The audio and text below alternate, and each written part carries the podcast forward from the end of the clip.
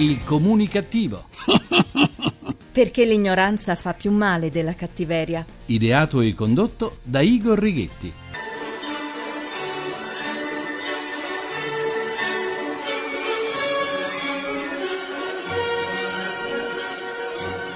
Buona comunicazione del vostro comunicativo di fiducia, Igor Righetti, e bentornati alla nostra seduta radiofonica di gruppo di sana comunicativeria numero 1699 con il 99 con il 9. La nostra terapia di informazione condita con ironia e creatività, perché essere tristi e seriosi non vuol dire essere intelligenti e colti. Terapia quotidiana che rinforza la difesa immunitaria di tutti noi, messe a dura prova dalle tante schifezze che anche oggi siamo stati costretti a sentire e a vedere. Durante la settimana di Pasqua abbiamo speso ben 3 miliardi di euro in prodotti alimentari e bevande. Circa un terzo, pari a 1 miliardo di euro, è rimasto nelle dispense e nei frigoriferi. Per evitare sprechi, la Coldiretti suggerisce di preparare polpette, frittate, pizze farcite e macedonie. Già, tutte pietanze che possono essere preparate con gli avanzi. Per questo motivo al ristorante evito di ordinare polpette o frittate. No, ma che bontà,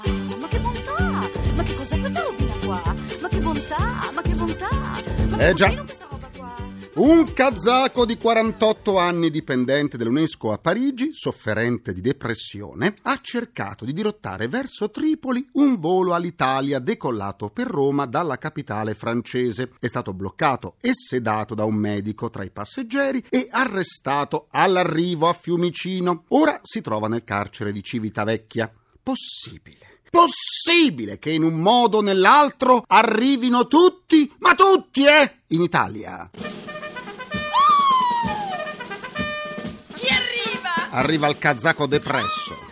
Questo signore non poteva cercare di dirottare un volo di una compagnia aerea marocchina, canadese, americana, inglese, greca o spagnola. Con quanti aerei ci sono, doveva cercare di dirottare proprio un volo all'Italia con destinazione Roma. Appunto. Qualcuno ha messo in giro la voce che noi accogliamo tutti. Questo signore soffre di depressione, si sarà dichiarato rifugiato depresso? Speriamo non diventi una nuova moda quella di arrivare in Italia cercando di dirottare i nostri aerei. O qualcuno dirà che possono esserci utili anche i depressi degli altri paesi, in quanto possono fare lavori che i depressi italiani non vogliono più fare? O dobbiamo importare pure i depressi di altre nazioni perché siamo troppo felici? O c'è chi vuole studiare le differenze di depressione in base al paese di appartenenza? L'Italia si trova sopra un'immensa calamita? Li attiriamo tutti, clandestini che si spacciano per profughi, detenuti tunisini e libici fuggiti dalle prigioni dei loro paesi, clandestini che si spacciano per rifugiati politici. Il nostro stivale non ha petrolio, ma è ricco di miele? I nostri confini sono coperti di carta insetticida dove si appiccica tutto? Questi disperati che arrivano in Italia sono convinti di aver raggiunto l'Eldorado?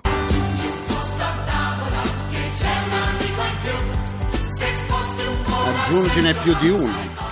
Da che cosa deriva questa loro convinzione di essere giunti in un paese opulento? Forse è colpa dei programmi televisivi italiani, dove dalla mattina alla sera vanno in onda programmi di cucina in cui tutti, pure i conduttori camuffati da chef, mangiano e assaggiano, o game show che elargiscono migliaia di euro? Forse dopo aver visto alcuni nostri politici nei vari talk show o alcuni nostri conduttori presentare programmi televisivi, pensano che in Italia chiunque possa fare qualunque cosa? O forse vedendo i nostri telegiornali notano che gli italiani sono tutti vestiti in modo elegante o quantomeno decoroso, oppure sanno che le nostre carceri sono sovraffollate e quindi sperano di non vederle in quanto ormai non ci sono più neppure posti in piedi, oppure sanno che i nostri processi durano decenni e quindi prima di essere condannati per un reato hanno tutto il tempo per invecchiare in modo sereno. Dovremmo mandare in onda più reality tipo l'Isola dei Famosi, dove gli esseri umani litigano per una ciotola di riso e si lavano con l'acqua del mare. In questo modo, probabilmente, eviteremmo l'assalto di migliaia e migliaia di persone senza arte né parte, che credono di arrivare in Italia, trovare subito un lavoro e una casa. Ma si sa, la televisione attuale non rispecchia la realtà. Tutto è falso, il falso è tutto.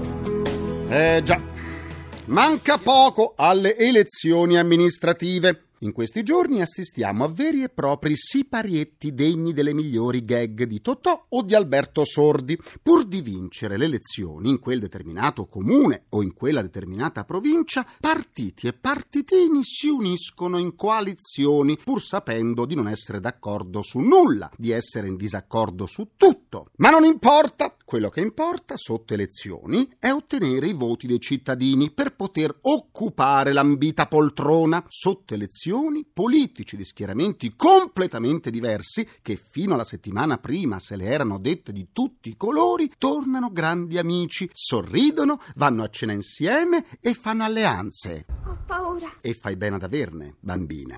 Una volta eletti, se le giunte litigheranno e non troveranno accordi su nulla, in quanto formate da coalizioni fatte da acqua e olio, le conseguenze ricadranno sui cittadini elettori, che vedranno il proprio comune o la propria provincia immobile come una palude. Quando andiamo a votare dobbiamo stare molto attenti, come quando si attraversa un campo minato. Diffiderei se Biancaneve facesse una coalizione con la strega o Cappuccetto Rosso con il lupo. Son parole sante, sì. Diamo ora la linea al mio avatar per il nostro giornale radio comunicativo che previene l'artrite all'ascella depilata.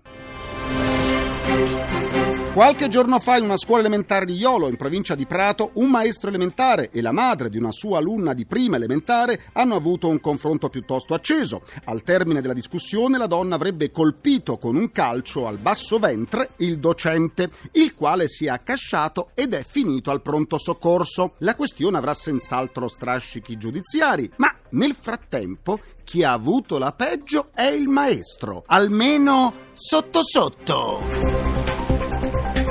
Brutta avventura quella capitata a Lori del Santo, che a causa di un blocco di un'ora della seggiovia sulla quale si trovava si è ustionata la pelle, provocandosi macchie sul viso e un herpes sulle labbra. Dopo questo episodio è il caso di dire che a Lori del Santo per essere bella basta un filo di trucco, ma per essere brutta le basta un filo della seggiovia.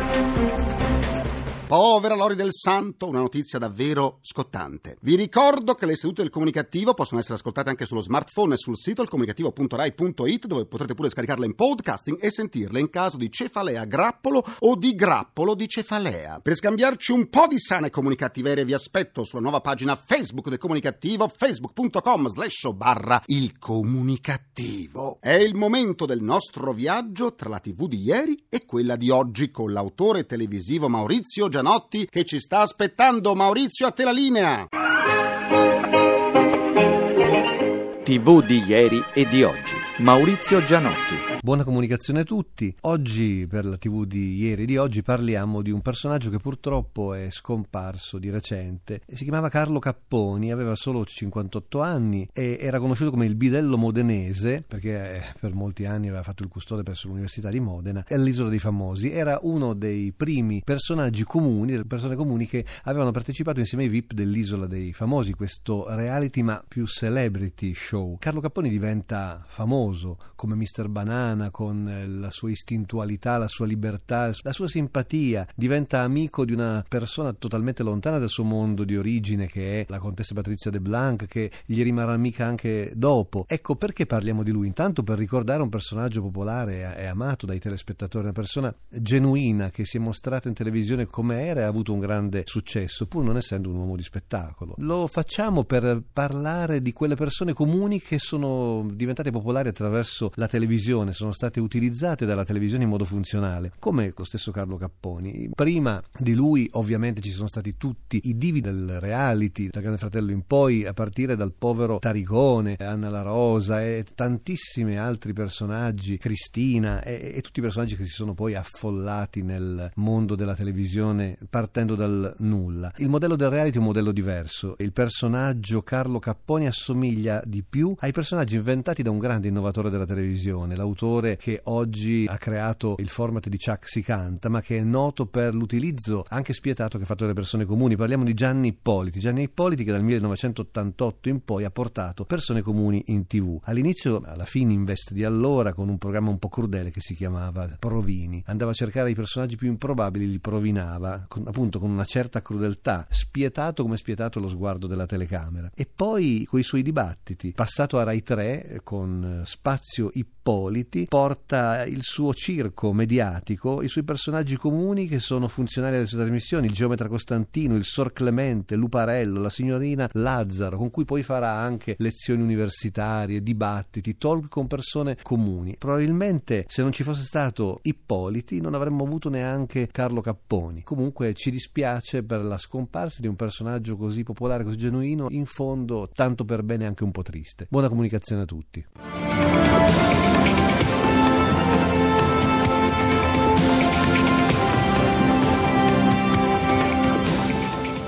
Grazie a Maurizio Gianotti, adesso facciamo un salto nella nostra libreria comunicativa.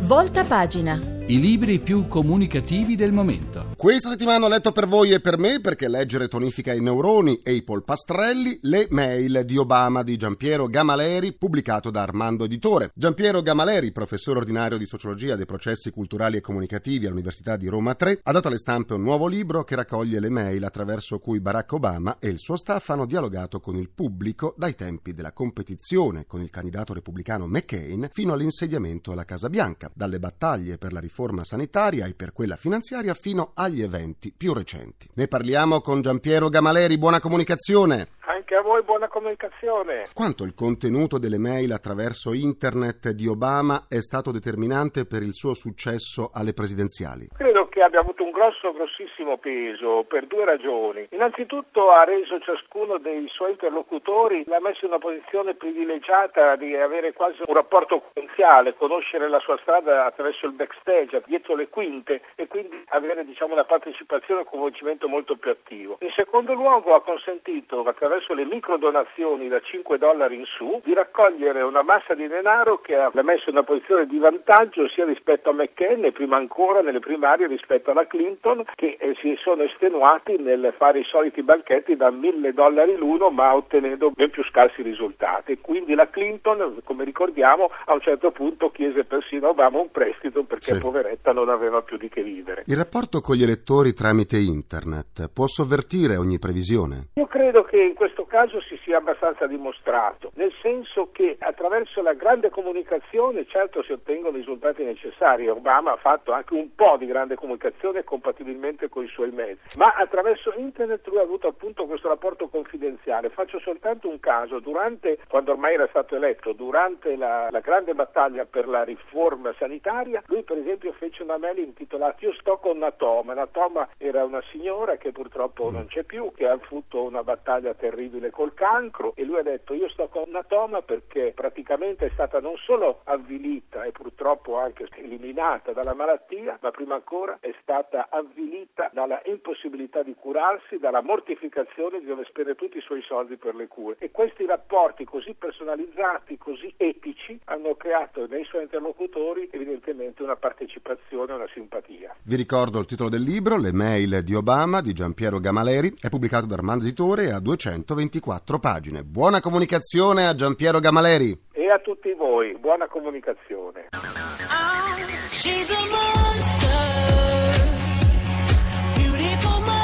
È Radio 1, sì, niente paura.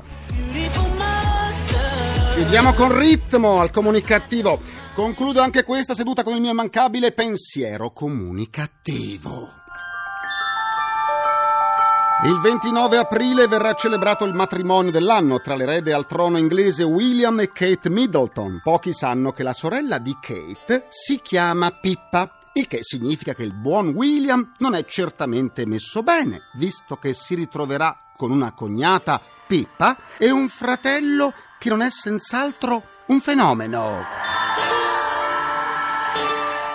Ringrazio i miei implacabili complici Vittorio Lapi, Walter Righetti, Carla Pagliaie e Massimo Curti. Un ringraziamento a Francesco Arcuri. Allo scardinamento tecnico nell'acquario c'è Daniele Di Noia che mai si annoia. La terapia quotidiana del comunicativo tornerà domani alle 17:20, minuti primi secondi a nessuno, sempre su Rai Radio 1. Domani vi aspetto anche sul quotidiano Metro con i cattivi pensieri del comunicativo. Buona comunicazione dal vostro portatore sano di comunicattiveria, Igor Righetti. Grazie, a domani, buon proseguimento e buona serata. Il comunicativo. Perché l'ignoranza fa più male della cattiveria. Ideato e condotto da Igor Righetti.